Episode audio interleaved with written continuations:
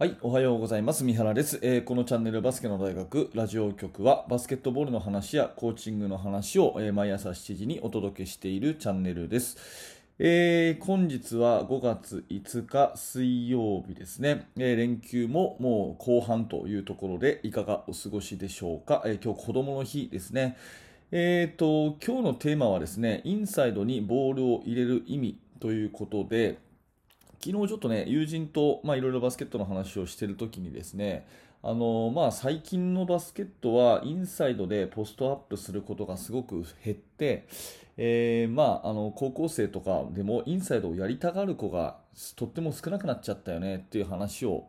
したんですね。で、まあ、それについついて私はですね、えーその友人の言葉について、うん、まあどうかなと、まあ、インサイド好きな子はいるし、まあ、そもそもインサイドがですね世界のプレーから消えたと私は思ってないんですね。あの NBA がちょっと極端にアウトサイド寄りでドリブルドリブルのバスケットが多いっていうだけで結構他の地域の、うんまあ、例えばヨーロッパのリーグとかね、えーアジアのリーグとかね見ると結構ちゃんとポストアップするようなチームはまだまだ多いなって思ってるんで。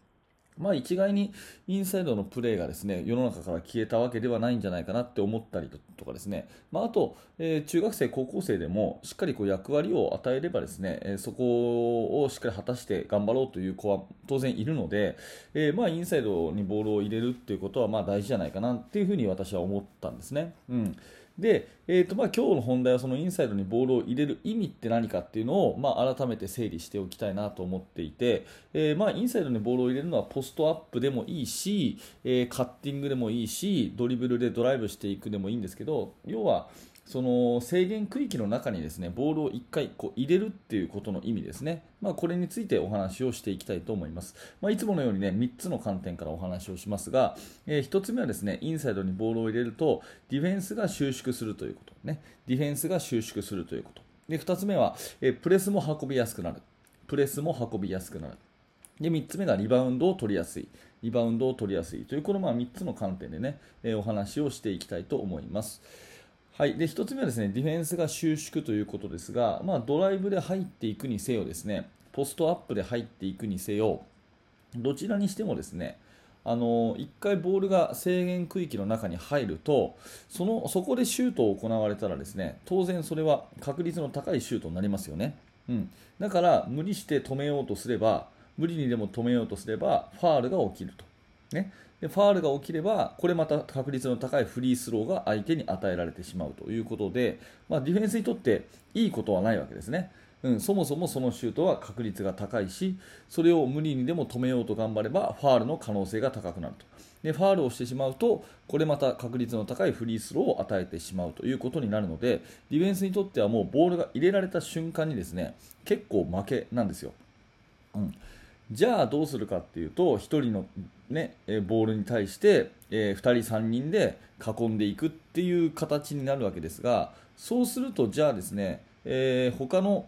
プレイヤーが寄っちゃったら周りの選手は当然ノーマークになるんでそこでですねポストマンが外にさばけば簡単にノーマークの、まあ、アウトサイドシュートが打てると。まあ、いずれにしてもですねもう後出しじゃんけんになっていてですね、えディフェンスはもう後手を回るということになります。だからボールを1回中に入れるっていうことはたとえそこで直接点数が取れなくてもディフェンスを収縮させるっていう意味があるので非常に効果的だということですね、うん、外ばっかりパスが回ってるんじゃなくてドライブにしてもカットプレーにしてもポストアップにしてもいずれでもいいんですけども何らかペイントを1回アタックするっていうことはディフェンスを収縮させる、まあ、もっと言い換えればディフェンスを崩壊させることにつながるよっていう話です。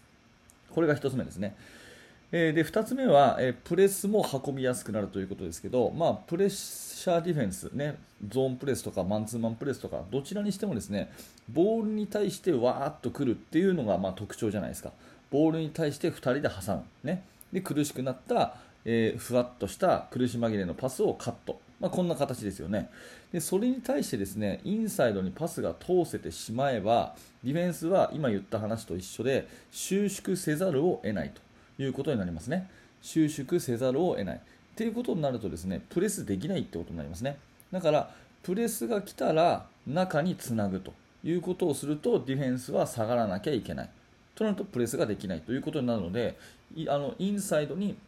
ボールを入れることの意味は相手にプレスをさせないと、ね、いうことにもなります。だから、えーと、足がないチームですね。スピードがないチームほどですね、まあ、プレスにはまりたくないと思うんですがそんなチームこそパスワークでポストにボールを入れることを練習するとですねディフェンスは絶対下がっていくので、そういう風な足の差がなくなってくると。これ言ってること伝わりますかね？自分たちの方が足が速くて能力が高ければですねわーっとプレスしてガチャガチャっと試合を片付けちゃうこともできますが逆にね相手の方が強いとなった時に相手はプレスに来るわけですよ。その時にパスワークでボールを中に入れるということを習慣化しておくとディフェンスはやっぱりそれ嫌なので下がると。下がってくれるっていうことはプレスができない。プレスができないってことは、ね、相手が足が速いのが関係なくなるということになりますので、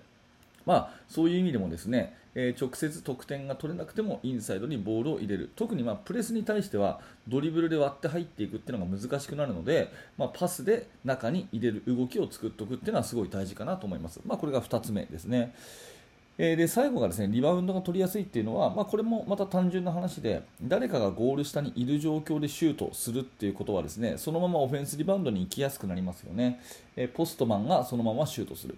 ドライブした人がそのままシュートする、ね、またはディフェンスが収縮してそこから外にキックアウトして3点シュートを打つっていうなった時に1人はゴール下にいますよね。で1人はゴール下にいるその選手がそのままリバウンドに参加してくれればオフェンスリバウンドの確率も高まるし、まあ、ディフェンスリバウンドを取られたとしてもね楽に取らせないので、えー、ハリバックもしやすいなんてことにもなりますね。なので、えー、まあオフェンスリバウンドに参加しやすいということで1回は中にボールを入れとくっていうのがすごく大事だと思います。えー、これはね余談になりますが、まあ、私が尊敬する吉井史郎さんのね、えー、昔の本にですね、えー、ポストにボールがポストというかペイントねペイント内にボールが入った回数イコールそのチームの得点っていう仮説を立ててどうやらそれをね、え論文にしたことがあるそうで、えそれ読んだ時になるほどなと思いました。うんまあ、80点1試合で取れるチームとしたら多分80回近くペイントにボールが入ってるはずだと、ね。えー、まあ、50点しか取れないチームは50回しかペイントにボールが入ってないはずだというような観点で数を吉井先生は数えたらしいんですね、えー、これすごい面白い観点だなと思っていて、えー、もしよかったらあなたのチームでもですねそれを数えてみるとあペイントアタックの数が少ないなとかねペイントアタックが十分できたからいいオフェンスになってるなとかっていう発見にもつながるのかなと思いますので、えー、ぜひ参考にしてみてください。でその方法はね、まあ、ドライブにしていくのか、ポストプレー、まあ、パスワークにしていくのか、いろいろありますけども、考え方としては、1回インサイドにボールが入ると、ディフェンスは収縮するし、プレスもできなくなるし、リバウンドも取りやすくなるので、1回は必ずね、えペイントに入れる方がいいよというお話です。